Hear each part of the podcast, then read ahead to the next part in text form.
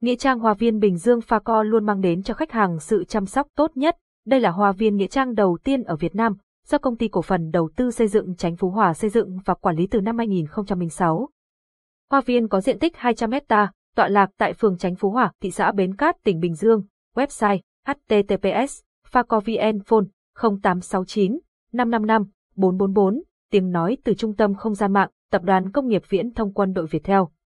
Cần làm gì để gửi cho cốt vào chùa Thiên Phước? Ngày nay với sự phát triển của xã hội thì người ta đã dần lựa chọn phương thức hỏa táng thay cho việc an táng những người đã mất. Chính vì vậy, dịch vụ gửi cho cốt đã ra đời và hiện nay đang nhận được nhiều sự quan tâm của mọi người. Để trả lời cho câu hỏi lưu ký cho cốt tại chùa Thiên Phước cần những thủ tục gì?